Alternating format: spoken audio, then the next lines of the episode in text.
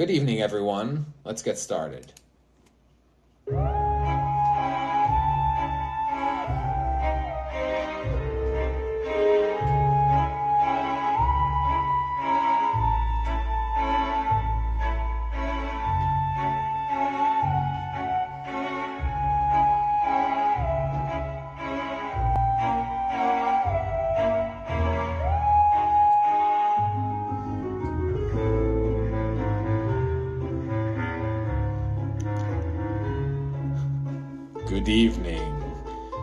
Welcome once again to All Crossed Out here on Callin.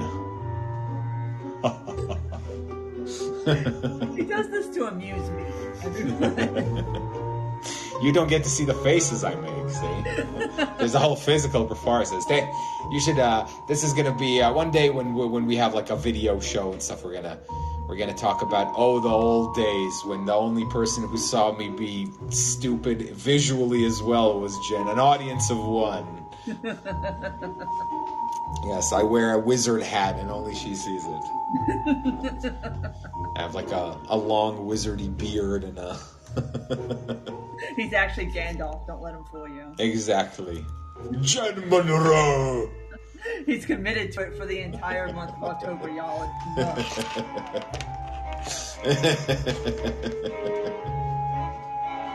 I love really, this. I love, No, I love this. it's still the same bald, close-shaven guy that you know him as. He's just love. right now. Although now, Theater, that don't, you're breaking, you're breaking the illusion, Jen. Theater of the mind. Theater No, of the I just- mind. no. And, and now I just screwed myself because watch. Next week you're gonna come on cam in a fucking wig and a fucking beard. It's a good and- idea. It's a good idea. I got, I got two, I, I got two ready-made options in my closet. One of them is uh, anime related, and the other. Yeah, maybe I shouldn't say this. I, I, I was like, you know what? I'm just gonna let him run with it. I don't know. Yeah, let your imagine. Yeah, let your imaginations fill in the uh, the blanks with that. Well, next Jen's gonna talk. I'm gonna go get it so she can see what I was talking about. Uh, welcome to welcome to all crossed out. Y'all just get real close to like hearing one of our private conversations. So I hope y'all enjoyed that. I know. Yes, I know. So, um, as we said, we uh, we're doing uh, kind of spooky, spooky kind of talk all uh, all October long, and uh, yeah, we were gonna. So a thing was gonna happen. A movie was gonna be discussed. Uh, but then uh, somebody's internet decided to crap out the second he sat down to watch it. I mean, one of us completed the assignment and the other one did not. My dog ate my homework, Jen. My dog, my dog ate my router. Yoko chewed up the internet cord. Exactly, exactly. That's not.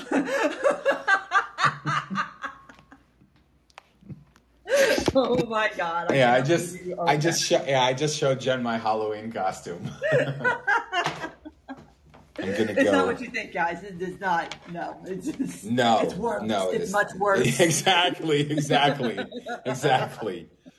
Uh, I'm not seeing anything in chat, by the way, which means uh, probably that chat is not working for me.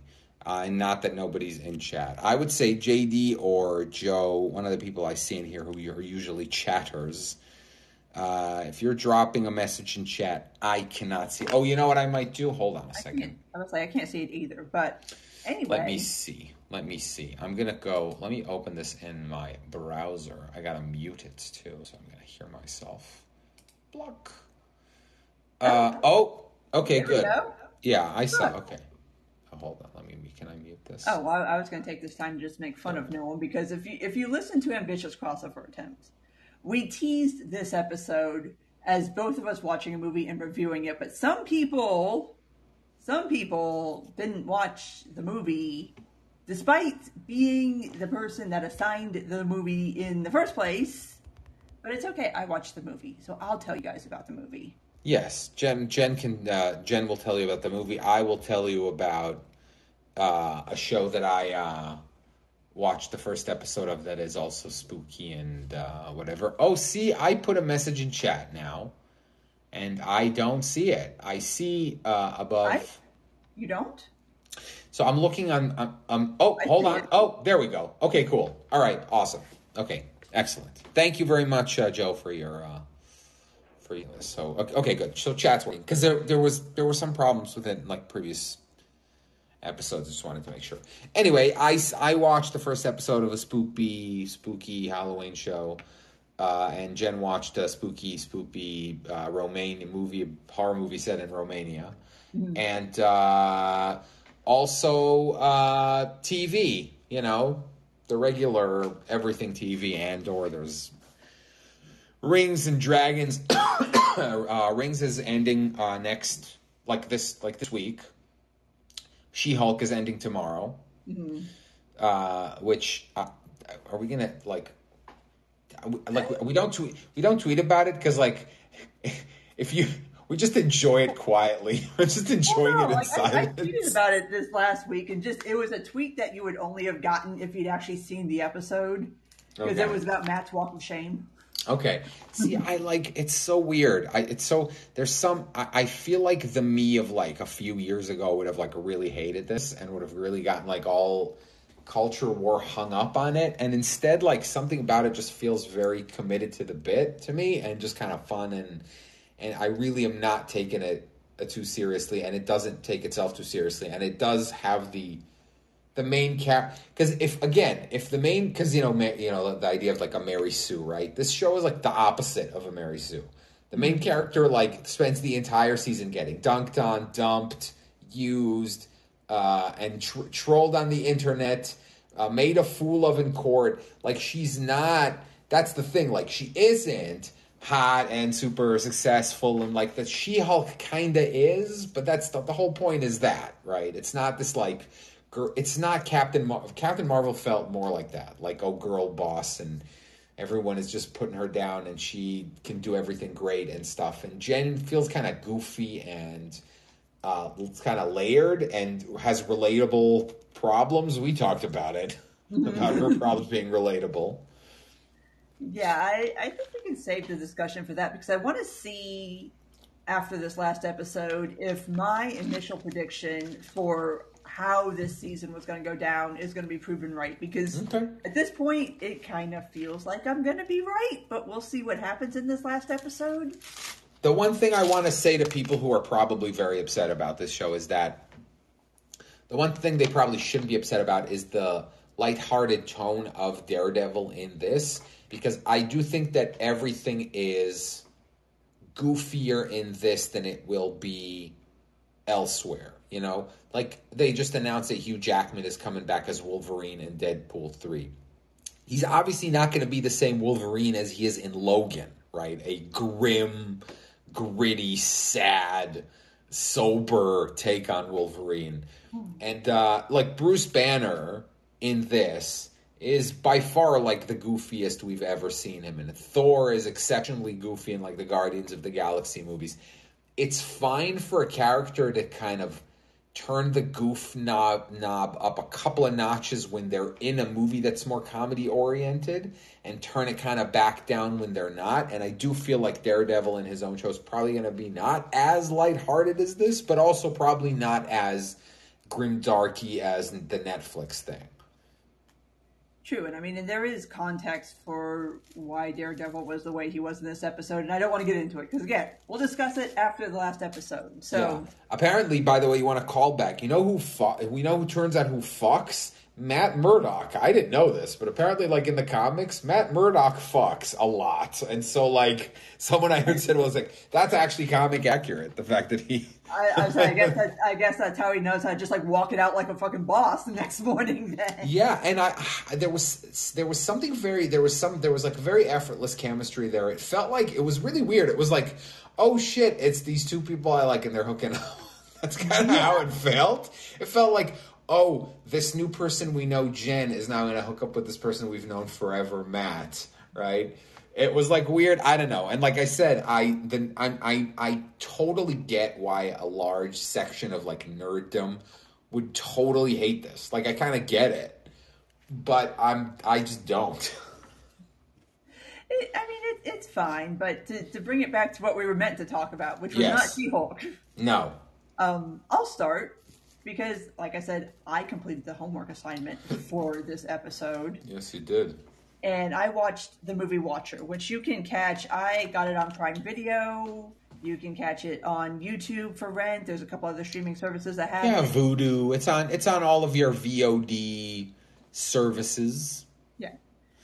And it was originally an indie flick. I think it was like an IFC jam mm-hmm. that they had done. Correct. And so, I, and again, I don't want to do spoilers on this because this is a movie where you do have to be kind of careful about spoilers when you're discussing it. Yeah, here I'll give you the I'll give you the premise because I watched like five minutes of it, so I'll tell you what I know about it. It's about Okay. a it's about a, a a woman who is maybe newly married or about to get married to someone who is like from Romania, and so they're they've traveled to Romania together to Bucharest, I guess.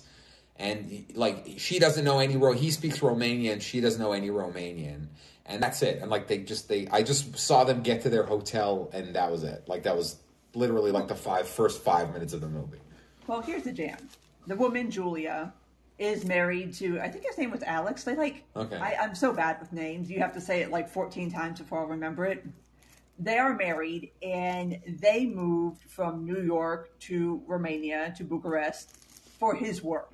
Oh, okay, they moved. Okay, see that. Yeah, Okay, he got a promotion. They got moved to the Bucharest office, so she is moving there with him.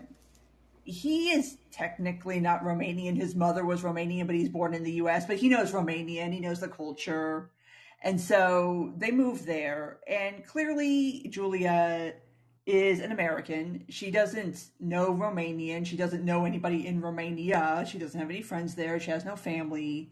She doesn't work, so she doesn't have a job that she goes to. And so, one of the big sort of themes that is set up at the beginning of this movie, which I, I will say it starts off slow. It is one that you got to stay with a little bit. But it sets up this theme of Julia having this very isolated, lonely existence because it's basically just her in this very nice apartment, but in this apartment all day. I mean, her husband's at work and he works long hours. He's in marketing. He's you got to go to parties and dinners and all kinds of stuff. So she's home alone all day. And also, as part of context, as soon as they get there, they're out like on an evening stroll and they walk past like a crime scene. And it's not entirely clear what's happened here, but through that, um, they find out that there's a serial killer on the loose in Bucharest. So she's home alone all day. Like I said, she doesn't really have any place she needs to go outside of like the store and stuff, and she doesn't have anybody to talk to. She doesn't like, she's just there basically by herself. And so she becomes convinced that there is this. ah, I'll stop you. Let's stop there. No, Let's not get into too many spoilers, though. But it's not a spoiler. It's literally the plot of the movie. Okay. Okay, so she becomes convinced that there is this guy who lives across the street in another apartment building who is watching her from his window and also stalking her like when she's out and about at the grocery store and the movies and whatnot. So yeah, so it's kind of like uh, it's kind of like Rear Window, except without the without being in a wheelchair. Yeah.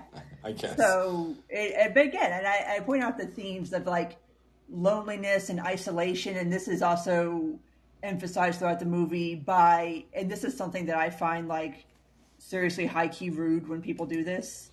Is there's scenes where they're hosting a dinner in their house or they're at a cocktail party or whatever. Everybody, all the Romanians speak English.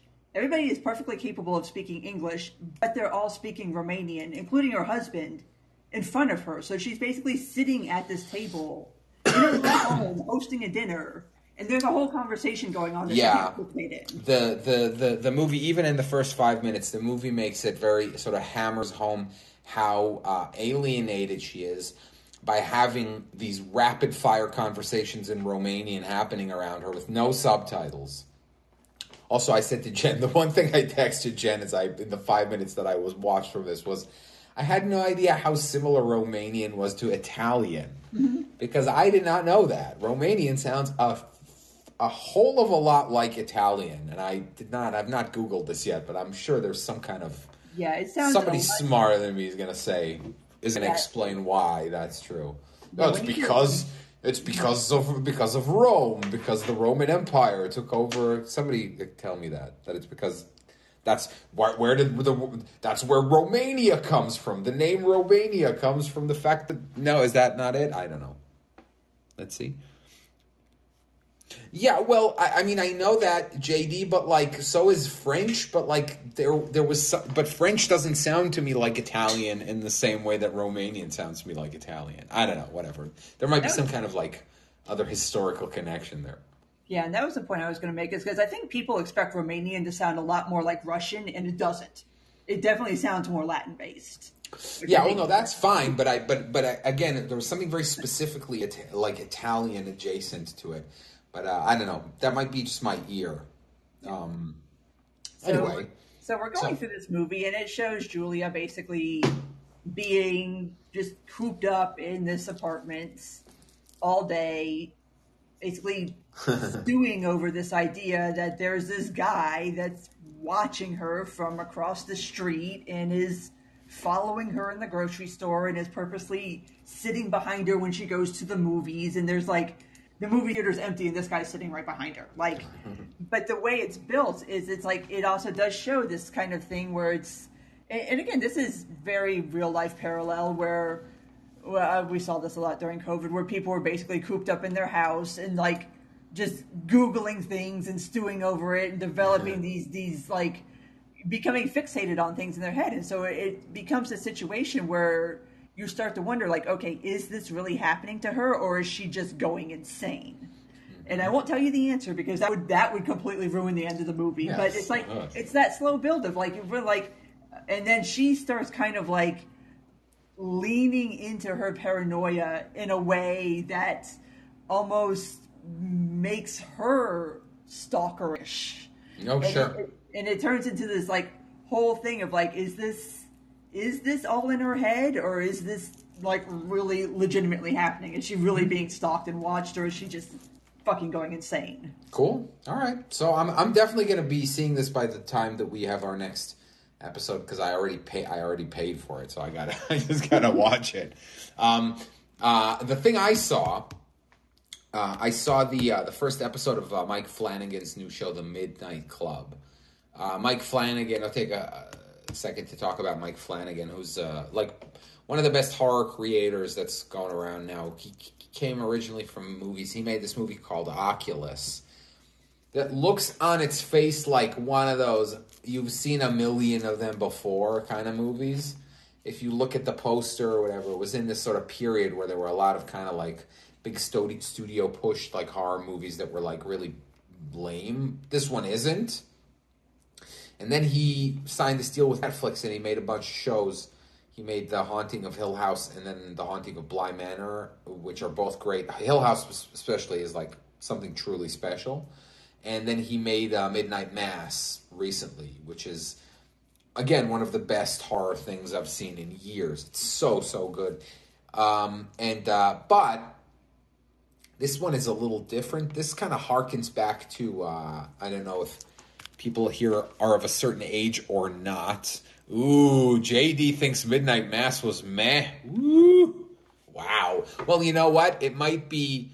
We can. We can. We can. Wow. Look at this. People in chat are. Uh, people in chat are. Uh, we're unimpressed. I wonder. We could talk about it, but I wonder if it has to do with the religious themes and how I view a show that is deeply uh, Christian and its roots from the outside and don't have uh, either Catholic or other sectar- other uh, sectarian or other sort of religious adjacent baggage to a show like that. I don't know. I might have a very different perspective on it because I'm totally an outsider to specifically here Catholicism. I believe like Flanagan was raised like a Catholic, and it's very sort of deeply personal to him.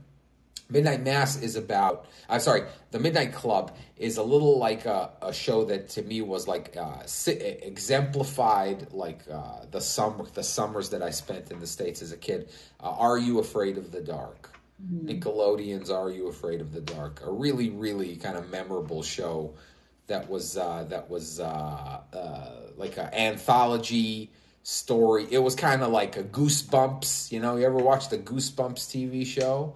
Or I read the books. Yeah, sure, but there was also like a Goosebumps TV show, and it kind of worked in the same way. Or even like Tales from the Crypt. That was more up for adults, obviously, but but you know, same same sort of thing where there's a each week, or you know, the Twilight Zone is like the Mac Daddy of this, right? It's an anthology show. There's a framing device in the in the Twilight Zone. It's always uh, what's his name picture, yeah, if you will, a man out of time, right? right. Yeah. Tales yeah. from the Crypt, it's the key, Crypt Keeper. Mm-hmm. And in Are You Afraid of the Dark, it's these kids who have this thing called the Midnight Society, and they meet at a campfire and tell spooky stories to each other. Mm-hmm. Uh, the Midnight Club has a very similar framing device, uh, but I don't want to tell you it exactly because that's the, you know like the whole first episode kind of sets it up. But it is also in some form or another, kids telling spooky stories to each other, and those stories are kind of like played out. Now, I didn't love it, but his stuff starts slow sometimes. See another person here, Joe Joe Joe Mobes says Bly Manor was incredibly meh. Hill House is a masterpiece, and Midnight Mass was also great, but had a few too many monologues. I know people thought that Midnight Midnight Mass was really heavy on the the monologues. I'll tell you what I thought about Bly Manor. I thought Bly Manor was meh until the end, and then everything kind of clicked into place for me. And then I was like, okay, this is all this all works for me. Like I, I actually think it's great. It's just it it, it gets there in a really weird way, but it's because I, of reasons that I don't want to say because it really will ruin everything. Yeah. Um, uh, the gravitation to classic horror themes. Yeah, okay. I mean, it reminded me. If you want to, again, I keep recommending this, but uh, especially if you if you liked Midnight Mass and want something a little kind of on that same level, uh, the anime show Shiki. I will keep every time I talk about horror things. I got to bring this up. It's a horror show. It's about vampires, but it is. Uh, it explores the the sort of the human tragedy behind vampirism better than anything I've seen, including Midnight Mass. But it has some of those same themes where vampirism is not. It's neither seen. It's neither cool. Like at the end of the day, because you know it's not Twilight where being a vampire is like cool, cool and sexy and fun, and right. It and it but and it's but it's and it's also not just straight like now this person is a monster and the people who kill them are good and it's good versus evil. It's it's it's tragic in both what it does like to the person who becomes a vampire and to like their loved ones and stuff. It's it's really like soul crushing. I think is the, is a good way to call it. It is horror in that purest sense where the things you watch happen are horrific. It's not you're not being jump scared and it's because it's a cartoon. You're not exactly uh, yes, JD. It's based on a novel, on a Japanese novel, not a comic book and not a light novel, what they call, but like an actual proper novel. Mm-hmm. Um, and yeah, like it's not. There is some like gruesome imagery in it ish, but it's not. Doesn't lean on that. To me, like the tragedy is of like what you're seeing happen and how the characters react to it. Um, but uh, so yeah, I mean, I'm gonna stick with the. Uh, where can you stream Shiki? Asked JD. You can come to my house and we can watch it on Blu-ray. uh, I think it's on Crunchyroll, maybe, because Crunchyroll is the thing that has everything essentially. Usually, let me see. Yeah, I do believe that it is on Crunchyroll. Didn't somebody just buy them or something? Crunchyroll. Yeah, they were bought by. Um, no, sorry, they bought. They're the ones who buy other people. Okay. They bought. They bought uh, the the most recent thing they bought was this thing called Right Stuf, which is a big anime store. Um, it no, it's not here either. Let me see. Um, I really should have. Uh, well, I didn't know we were going to talk about this, so I didn't. I didn't prep. Yeah. Um, but uh, yeah, I'm definitely going to stick with the the Midnight Club at least for a couple more episodes. Uh, is it? Where is it? Where is it streaming? Is it not available for streaming anywhere? She. Wow. So you're gonna have to torrent it, I guess. You're gonna have to go to Gogoanime. Not that I endorse doing things like that. Funny. Is it on YouTube? Shiki's episode one. Because sometimes some of these shows end up on YouTube yeah, see, you can literally go go on YouTube and find it. Yeah, okay. English. If you just just go search for like Shiki episode one uh, either like English subbed or Eng- like English dubbed or English subbed. There's a definitely there's definitely an English dub. yes, exactly. the the English version is definitely there. Um, so I don't know if you like subs or dubs or whatever, but uh, and also it's probably not super expensive to buy. I assume. I, I might be wrong though. Shiki. Okay, it's one of those things that could be like twenty dollars or two hundred dollars. Yeah. Oh wow. Is it like out of print, so it's like expensive now? Yeah, That's exactly. so silly. Oh my god. Okay, I'm gonna be streaming Shiki on Twitch this weekend. No, I'm kidding. I'm gonna get mega banned if I do that. But like, what device do you like to use to stream? I don't. I mean, I just do it on my like smart TV. I like I cast things from my computer to my TV. Like I don't. I'm I'm not Mr. Fancy with that stuff. Anyway, I'm sorry I brought this up because it's apparently really hard to get now, which is just so so sad because it's like a fucking. jerk. It's so fucking good. You don't have to worry. I can. I can. I'll take care of you. It's the people listening who are like fucked. Well, I'll in five minutes after this is over, I'll show you how to watch it. I just don't want to like officially endorse any of these methods. Actually, you know what? I, I I'll, say this: you might be able to. I discovered this discovered because you know I've been hearing commer- uh, commercials for VPNs forever, right? Every YouTuber I like, every streamer I like, they're all sponsored by like ExpressVPN, NordVPN. I finally had use for a VPN. I was in Israel. I wanted to watch Rings and I wanted to watch Andor, and I had it. So I downloaded a VPN, Yeah. and it's fucking great, right? It's like it, it's it's like magical, right? You just watch, you do whatever. Yeah. And you might be able to do that. I don't know if Shiki streams somewhere else in the world that you might be able to like use a VPN to to, to watch. But that's uh that's quite sad. Anyway, now that I'm now that I'm done talking about that bullshit. Well, Um, yeah, we digress, but um, If you have Xfinity, you must use a VPN. I have Xfinity. Why are you saying that? That's an interesting uh so do I. Of course, I've it's been forever since I've tried to like non-officially sanction stream something. So Everything on US Hulu is Swedish Disney Plus without ads. Uh, uh, JD episode of Andor one was episode one of Andor was really slow. Is it worth uh, enduring to see more? hundred percent yes. And I'll say this to people who are like uh, who are like um uh, oh gotcha uh, Clint Olsen oh Clint Olsen got it. Um, uh, I think if you're if you're having a, a problem with Andor's pacing, watch it in three episode chunks because it's it's built out of like mini arcs. Like the episode that aired today was the sixth, so the you know it, it ended the second mini arc, and yeah, both and mini arc ending episodes were very heavy payoff. Like it's like build up, build up, build up, big payoff, build up, build up, build up, big payoff.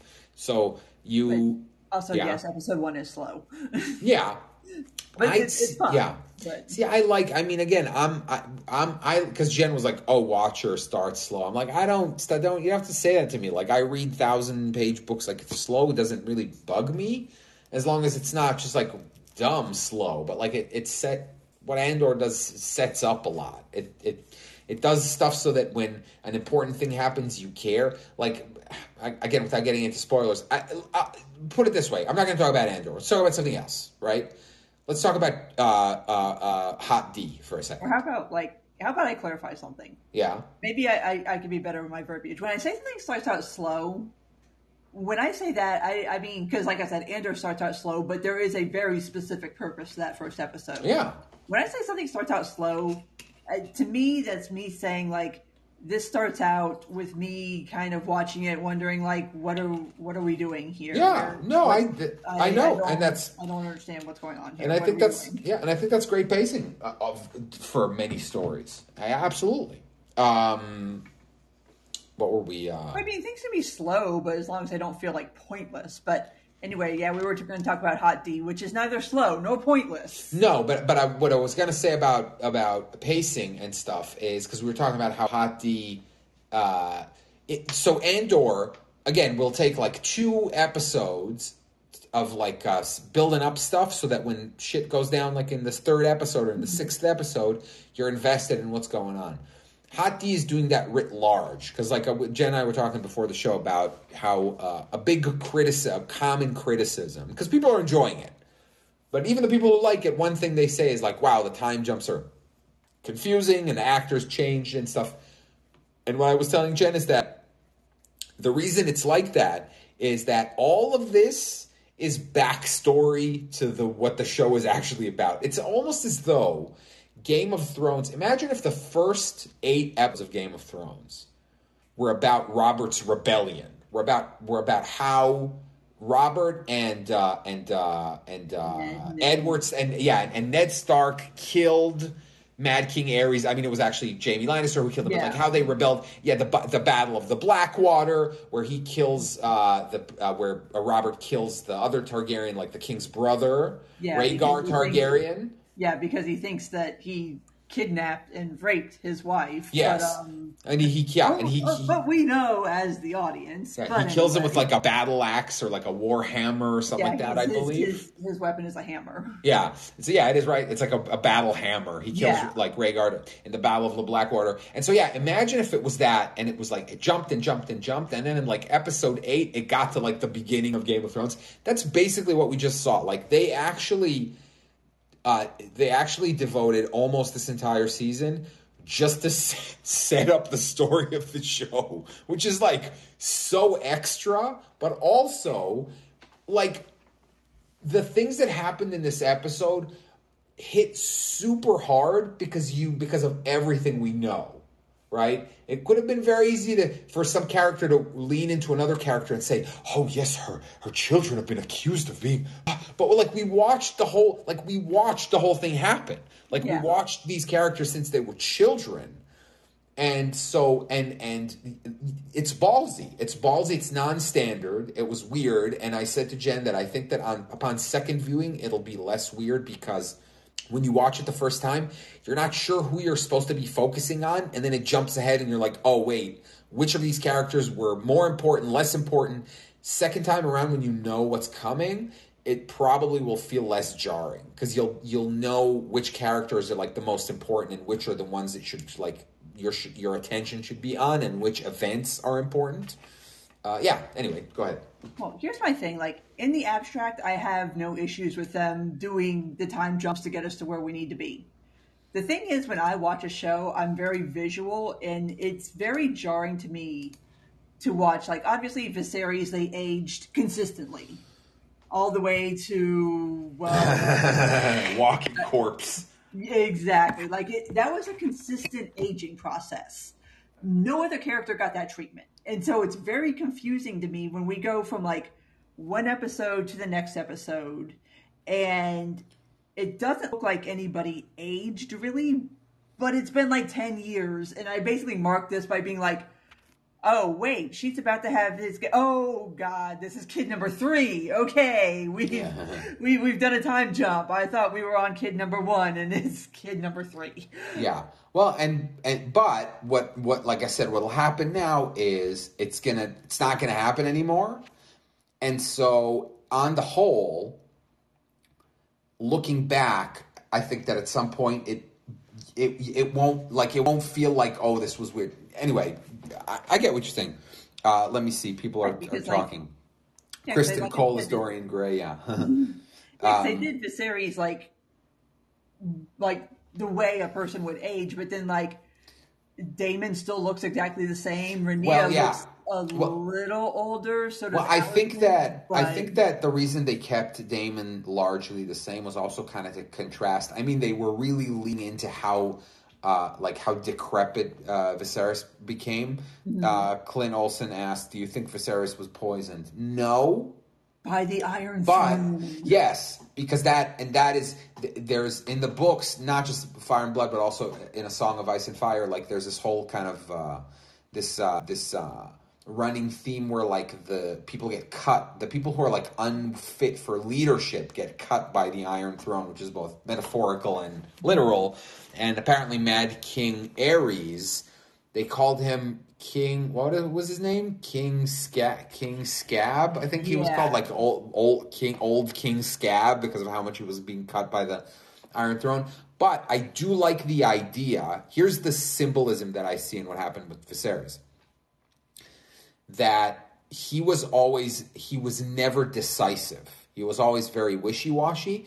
And what happened was he cut his finger and then like instead of just cutting the finger off, they tried to treat it and treat it and treat it and then they had to cut it off. But then the problem was the hand. And so instead of cutting off the hand, they put leeches and, and not bombs in it. And eventually like it just ate him alive. Yeah. Right. Because he was never decisive enough to be like, yeah, take my arm so that it doesn't spread beyond my arm. And, uh, and, and, but and also again the double metaphor of like the leadership, the burden of leadership, literally sort of eating him alive.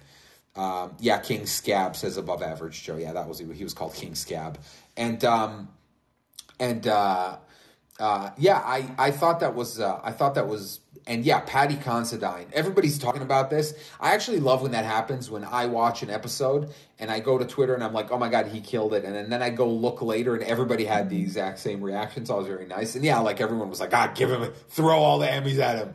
The the his Iron Throne, but it's all Emmys. I, I need to do that Photoshop. They're all pointy too. They all got a sharp and pointy. Um, and there's a there's a behind the scene video of him like dancing around between takes, and he's like not decrepit at all. Obviously, he could like dance around with the stick and stuff. And so yeah, like his physical acting is just so good in that.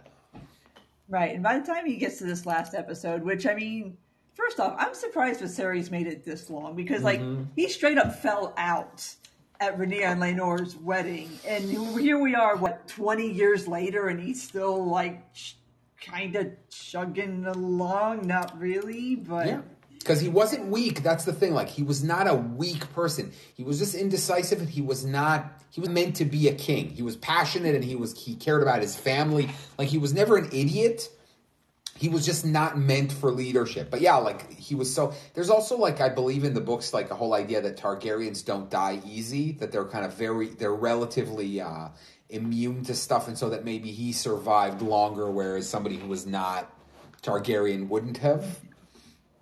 Well, his greatest fault was just that he wanted everybody to be happy. And even up until basically his last day of basically trying to make one last family dinner happen, he just wanted everybody to be happy and get along and stop being assholes towards each other, which clearly isn't going to happen. But he tried. He tried his best. And I love how he said something like, Mine is not an attractive face. Yeah, because by this point, like half of his face is gone. It's He's gone. He's like a he's like a leper. He it's almost like he has leprosy, but his leprosy is like not contagious, right? Yeah. Because like because people are around him and stuff. But that's what it looks like. It's just he's being eaten from like the inside.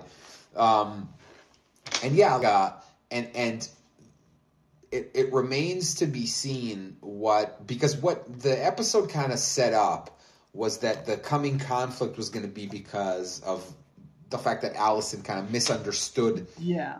His kind of feverish proclamations, and a lot of people are upset at that. They're like, "What? This whole war is going to happen over a misunderstanding?" But I actually saw it like, no, because in a situation like that, in a succession war, people will use everything they can. I mean, they do that fucking now. Why do you think that a, a person who has a will needs to go get like a lawyer and a witness to be like, yeah, this person is sane and wrote this will out of their own free will? Because otherwise, people get exploited into doing stuff on their deathbed that they didn't mean to do. And so the fact that like Alicent would be like, oh no, no, he said Prince Aegon like five minutes before he died, he said Aegon should be king, and so pff, that's his will now. Like that makes actually perfect sense to me. That doesn't seem like a plot contrivance. That seems like she wants her kids to be. She wants her kid to be king so much. Like just hearing that would be like the perfect affirmation for her.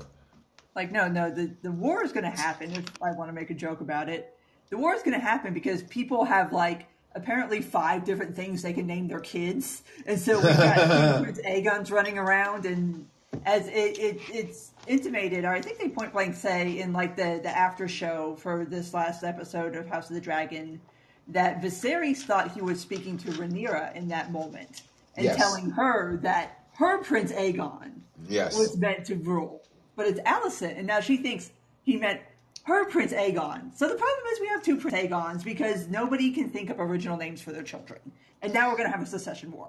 and there's a yeah, well, and there's like um, yeah, um, or he meant Aegon the Conqueror, like, or he was he was talking again about Aegon the Some other Aegon because there's like 15 Aegons he could be possibly talking about in this. book. Yes, and by the way, in uh, in a Song of Ice and Fire, that's the same. And in Game of Thrones, they changed it. For example, Robin Arryn, the son, the the Lord of the Vale in Game of Thrones, is Yeah. actually named Robert Arryn in books. But there's also a Robert uh, Stark and a Robert Baratheon, and so they were like, we're going to call him Robin. And then there's also another one where Yara Greyjoy. Uh, who is uh, who is Theon's sister, Yeah. Yara Greyjoy, in the book is called Asha Greyjoy, but there is also Osha, who is the wildling who carries uh, Bran on her back. And so they were like, Osha, Asha, that's too confusing. We're just going to call her Yara. And so, but here, Arya, and here, yeah, and here they actually thought of changing a lot of names and decided in the end. I think George R. R. Martin was like, nope, nope, keep all the names, keep all the names the same. because it's kind of humorous in a way because like i mean the war of secession would happen no matter what because of lord corlys's brother slash cousin in the books but whatever Yes, Vaemond. decided he wanted to be all loud in the damn throne room and accuse Rhaenyra of being a whore and having bastard children and It felt like uh, it was very. Uh, that was very. it- Dame, it's Daemon playing 4D chess here. Like he, he was totally. He, he loved. He loved that that happened. He loved that he got a chance to, to fucking to cut half his head off. Well, because he's also he's taking up for both his brother, who I mean, obviously at that point he's on the Iron Throne. He can barely walk, but he's sitting here threatening this dude with his life. And of course, he just recused Daemon's now wife of being a whore. So Yeah. I mean, you can't just stand there and not do nothing. I do love that. I uh, I have a love hate re- uh, relationship with uh, reaction videos on YouTube, like people reacting to stuff like shows. But if I have a large, like if I have a like a very like uh like a like uh, intense reaction to something, I kind of sometimes want to go see how other people react. And it is funny to watch, even in our like jaded age of violence and sex and stuff. Watch everybody watching this episode, and he goes like, "And she," he goes like, "And her children are bastards," and then he goes quietly like, "And she is a whore." Right, and I watched like six reaction videos, and they all go when he says that, and it's like it's the tension is built up so beautifully that just saying that word, it's like even in 2022, like the fact that it's so shocking that he says that, you're like, oh shit, shit's going down now, right? And it- and it and. Viserys is like, an amazing in his decrepit Yeah. state is like, I'll cut your tongue out myself, bitch. Yeah, he's like grabbing his fucking dagger, like I'll have your tongue for that, and then Daemon I just chops his fucking head off. I love that. I love that because he had said even all those years later, because that was the thing. Like he had said years earlier that anybody who says that anybody who questions their legitimacy is going to get their tongue cut out. And but I love that instead of being like God's cut his tongue out, he was like, I'm going to cut it out myself. I'll walk down there with my cane I, and cut I out will your get my cane and I will stumble my ass down there and take your tongue myself. Amazing. Yes, I'll be there in 20 to 30 minutes, sir. David, come over here. Help me walk down these stairs again. Serve some tea. I'll be there in a second.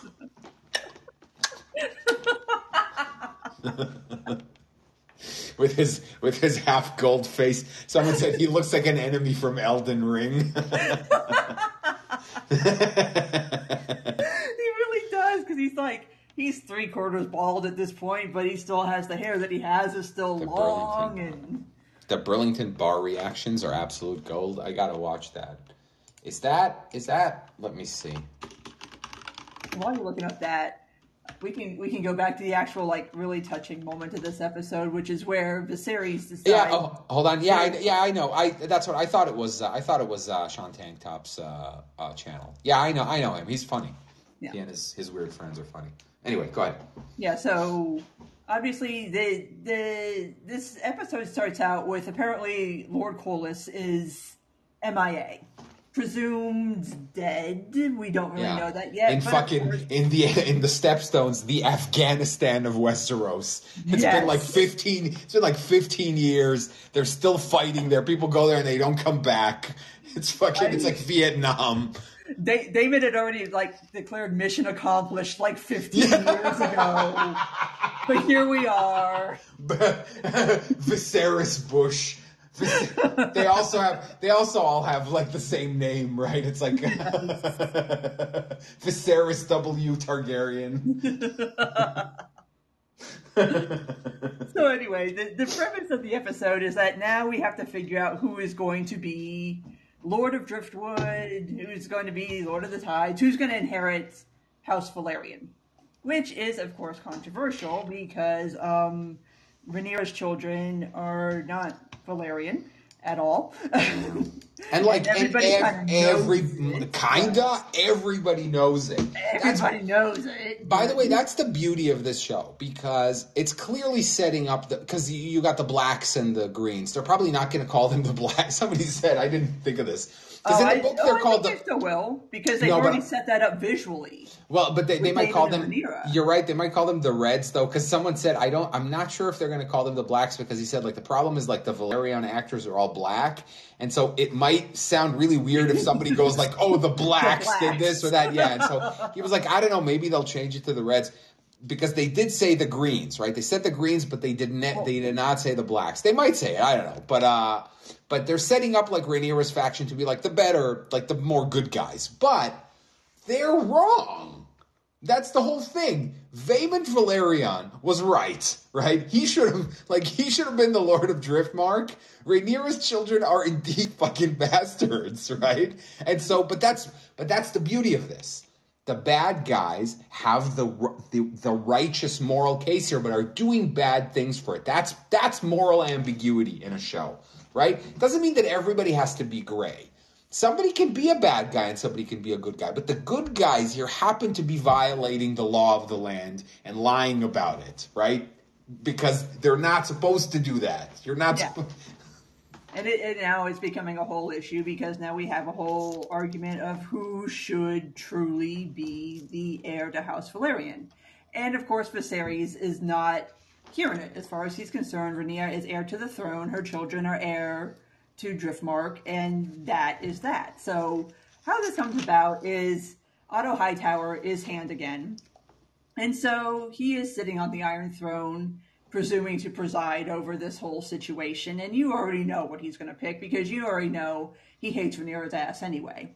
So, Yeah. Well, and Vaemond also like he came to him and to Alicent before, and he was like, you know, the next Lord of Yeah. Driftmark would be very grateful. very grateful. I'm and sorry, our army I just- would be very, very beholden to you. Yeah, exactly. That was such a great line, by the way, when Al when Alicent said, um, uh, "What was it when when when when uh, when she was like, uh, what was the wor- where was the word where where she was like, I don't because she wants her dad to be the hand, and she was like, he's going to be biased in my favor, though. Yeah, I don't like, care. I want, I like, I want a hand that takes my side. yes, exactly. She was like, I don't impartiality. Yeah, what is Like, want this? my dad. Yeah. What is this Middle Earth? this is the Seven Kingdoms. Yes, exactly. That's as Westeros. um, but uh, so, so um, yeah. Anyway, now, so Yeah. now, uh, J- Yeah. Jacaerys, Lucerys, or whatever, he's going to be the Lord of Driftmark. Um, but but the thing is, like Viserys, Viserys also knew, right? There's the scene in the previous episode where the the scene after the eye after the eye gouging, where they're all together and there's recriminations and stuff. And the king says to, to Aegon, Who told you? And he says, Look at them. He says, It's obvious. like Just look at knows, them. like yeah. clearly, like And he never responds to this Viserys. Like the next thing he says is, "From now on, anybody who questions this." And but and so the, the point is less. Yes, we know, but like fucking look what you're doing. Like it's we we need to like not talk about this. Can we all just play ball, please? And so somehow or another, Viserys, who is like bedridden by this time, Alicent basically running everything, hears about the fact that we're having this whole discussion about who's going to be the Lord of Driftwood and gets his ass up, yeah, Driftmark, and gets his ass up out the bed and decides I am going to go do my job today. Yes, stops taking milk of the poppy, which is just a great, amazing fantasy world euphemism for opium. Yeah. Uh, the same way, by the way, that another thing that they, they don't say on the shows, but they use a lot in the book, and I thought it was great, was one of the ways they treat like injuries is they uh, wrap it in bread mold, which is like penicillin. Like that's Yeah. the thing. Like that's it's But almost it like really gross when you say it. I, like yeah, that. I know, but they'll say, they'll always say like, "Oh, dress his wounds with bread mold," you know, or something like that. And so that's that means like it's their like proto form of penicillin. But that's I love shit like that because it is like a medieval world, but in some ways they aren't like our medieval world.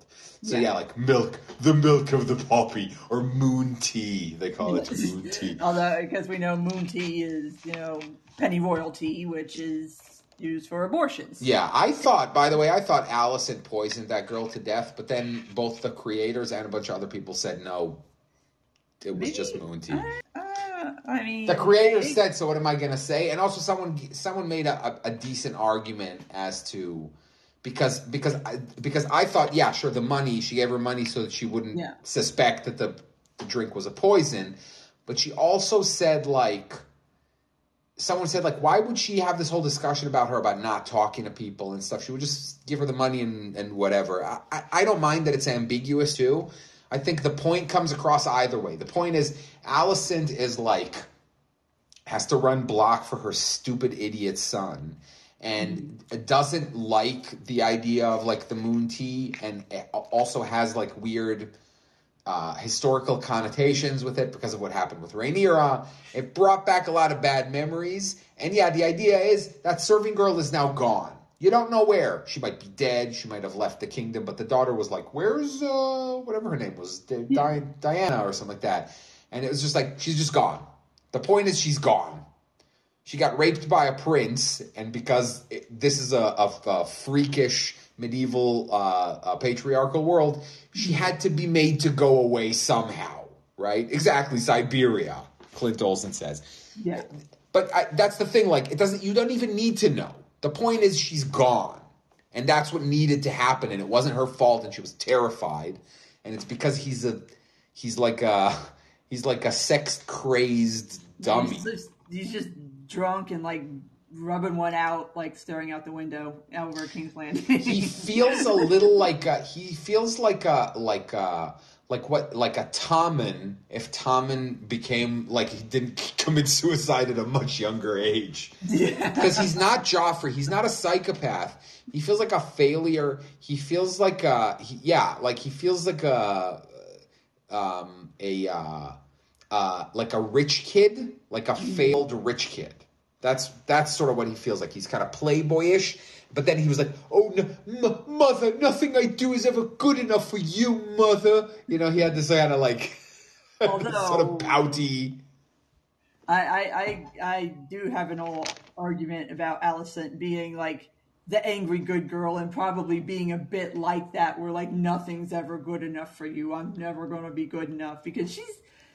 Here's here's the thing about Alicent that pisses me off is that she is that angry good girl, and we've all seen this person who is like, I did everything right, and I did everything that I was supposed to do and was asked of me, and I did my duty, and this bitch over here did whatever the hell she felt like doing, fucked whoever she felt like doing, has three bastards that she just flaunts around court, and then she married her uncle and had more kids, and she's still heir to the throne. Yeah. Yeah, and I've and, and also like that's the beauty is you're right because Alicent is the villain, but a very complex, very understandable villain because additionally, it's true that like oh they're saying oh the king is all high on on milk of the poppy and she's running and stuff, but she is running things like that's the thing too. She's like I'm running the kingdom. Up until the moment that my husband dies, and then Rhaenyra is just gonna waltz in here from Dragonstone, and she's gonna become queen. That's not fucking fair. I've been running this whole thing the whole time while she's been off gallivanting on dragons with her uncle. Like her motivations are so understandable, but again, it's because we've gotten so much time with it. I know JD's dying for us to talk about rings, but we're not gonna have to, we're not gonna have a lot of good things to say about rings, unfortunately. It's just weird to me. I don't know. I, I don't dislike rings as much as a lot of people do. Like I, I find it fine. I mean, there's some questionable things in this past episode where I'm like, I don't really know where we're going character development wise, but it was very grim. Yeah, it was very grim. Oh, it's uh, extremely grim. Yeah, it was very grim. Here's here comes JD. He's like, put me in, coach. We can we can bring we can bring JD in. Um, I, will say this about uh, Rings of Power. Uh, I think I, I think that um, most of its problems are uh, extra or metatextual. That's the thing. Like, there's too much baggage. If this were an ice, if this were in vacuum, like I wish there was a way to watch this without knowing anything about any Tolkien, right? And just be able to like detach it from that. It's so difficult though.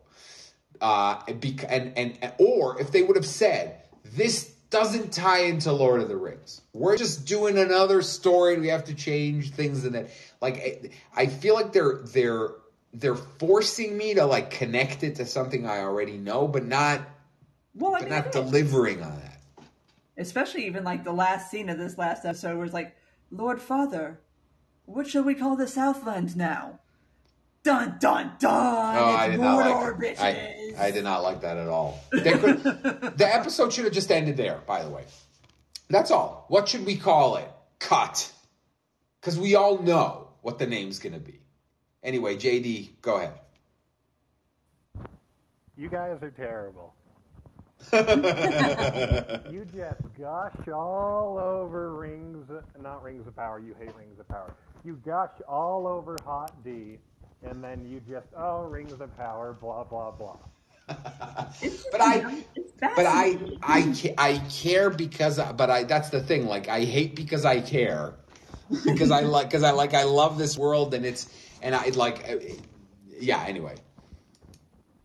Okay, okay, okay. So Noam, tell the people, tell the people, if you were in charge of the show, if you had written Rings of Power, where would the show be going right now? Ooh, that's an interesting. Uh, that's an interesting uh, question. I just think that. Um, I don't, you know, I don't actually, I don't actually know. I would. That's a complicated question that I would need to like sit down and plan myself. I mean, it's doing what it's doing, right?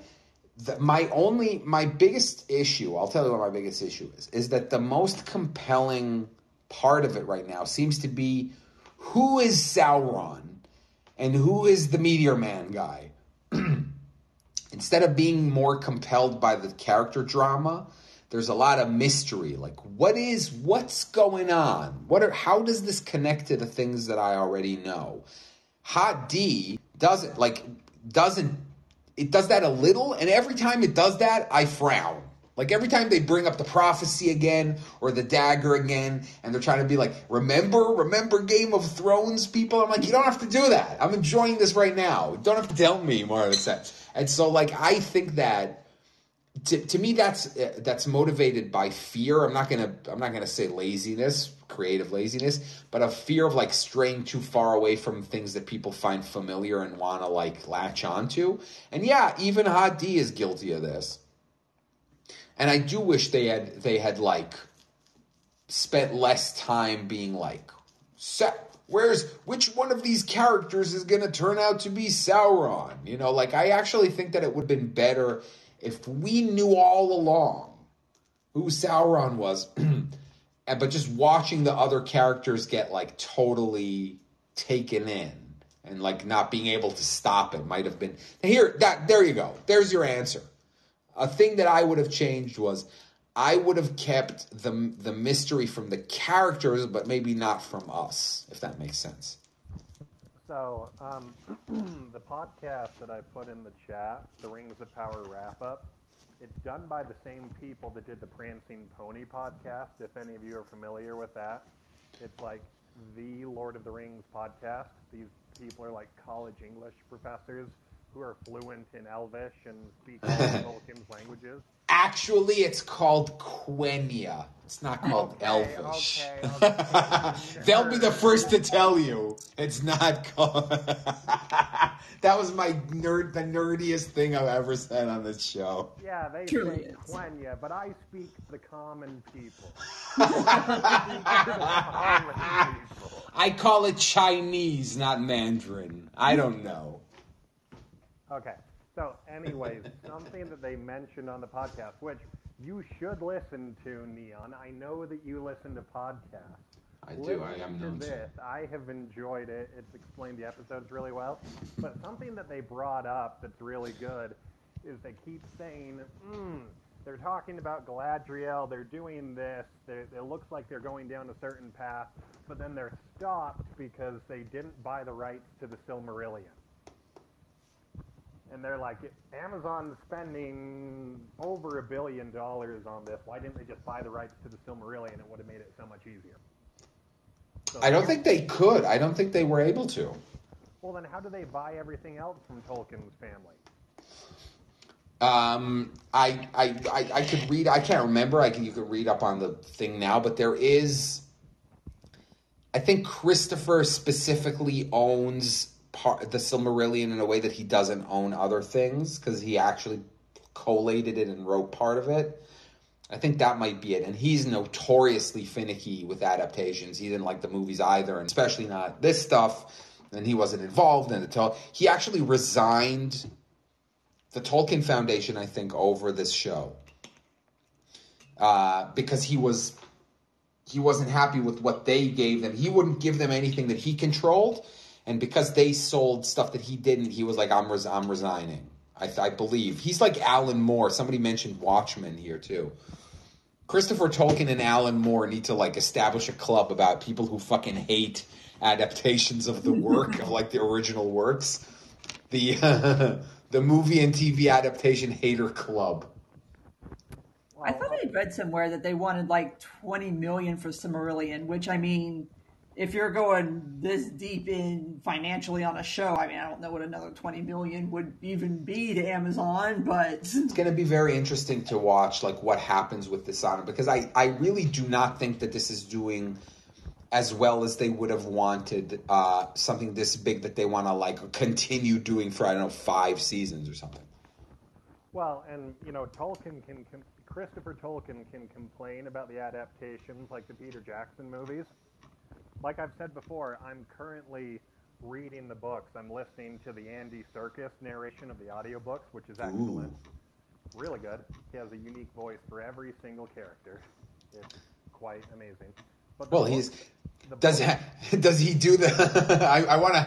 Does he do the? I mean, yeah, it's funny. Like, it would be funny to to listen to him do a scene like a Frodo, Sam, and Gollum scene, oh yeah, it and like switch in and out of his Gollum voice. Well no, it it's fantastic because he does do that. So you should listen to those books too. That's actually I might I might actually do that. But I'm here to tell you, the books are frickin' boring. Mm-hmm. Because I didn't know this before, but the movies do a really good job of bouncing back between, like, the Fellowship and Frodo and Sam. No. I just finished The Two Towers a couple weeks ago. The first 57% of the book is the Fellowship. Yeah. It's, and then you have to listen to nine hours of Sam, Frodo, and Gollum. And Gollum. I, I'd noticed some people, they were talking on Reddit or Facebook or something about this, and they're like, everyone rips on Sam and Frodo for having stupid conversations and complaining in the movies, but in the book, they actually have like these deep, intellectual, philosophical conversations. No, they don't. No. The, the movie is spot on. They complain about walking the entire time. Well, to be fair, they're doing a lot of walking. yes.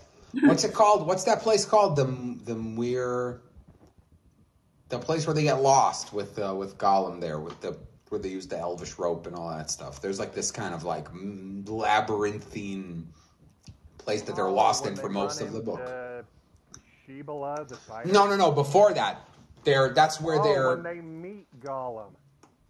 Yes, Yeah, uh, I can't remember. it. some somebody's gonna write it. something. This is what I get for not reading the book and listening to the audiobook. I I know visual, visual, uh, visual. Uh, the the the spelling is good for uh, for retention, for memory retention. Anyway, we're actually uh, we're running really long, so I think we're gonna, I think we're gonna kind of uh, head towards a wrap up here. Um, but uh, there, I, it'll it'll be good next week, where we can talk about the season as a whole um, because it, so much of it hinges on. That's another difference between this and Hot D, where where a lot of rings uh, will live or die based on the last episode, whereas in Hot D, like I just I've already enjoyed a lot of things, and like like the next episode could suck, and it wouldn't really. But yeah, there's a lot of like there's a lot hanging on whether or not they stick the landing. I guess. I mean, and, and that's also kind of baked into the cake too with Game of Thrones in general, where it's always like the penultimate episode, that's the big one, and then the season finale is kind of like wrap up, mop up, sometimes literally mopping up. Yep, that's funny. That's funny. Mopping up like blood and gore. yeah. Yeah. Anyway, uh, on that note, I think we're uh, we're gonna end this uh, second episode of our spooky. There wasn't that much spookiness going on in this episode. There was some spookiness, I guess. Yeah, and you should watch Watcher because it, Yes. it, is, it is genuinely good. And like, I don't want to ruin the ending for anybody, but it's like, yeah, it. I, I'm I'm. I'm, I'm impressed with how they kind of like tied everything together and wrapped it up and made it. Well, you know me, I love a good indie horror movie. So uh, thank you very much for listening to uh, to All Crossed Out. And uh, yeah, I think we're just gonna quickly do plugs and, uh, and get out of here. So thank you. Go take it ahead, Jen. Okay, so obviously you know where to find us here on Callin, 8.30 Eastern. Um, our main podcast, Ambitious Crossover Attempt, uh, drops on Mondays. You can find it on Apple, Google, Spotify, Amazon slash Audible, all your podcast catchers. Obviously, you can find this show on either Get Callin or you can find it afterwards on podcast can catch it live. You can find us on Twitter at AMBXover, and you can find me on Twitter at that Jen Monroe and on Substack at jenmonroe.substack.com. Yay, I'm Neon Taster on Twitter. And also youtube.com slash C slash Neon Taster and twitch.tv slash Neon Taster, where I've been streaming Elden Ring again. It was really fun. Uh, and that's it. We'll see you on Sunday on Ambitious Crossover Attempt. Thank you very much. Thanks, Jen, and uh, have a continued good spooky Halloween. Good night. Good night, everybody.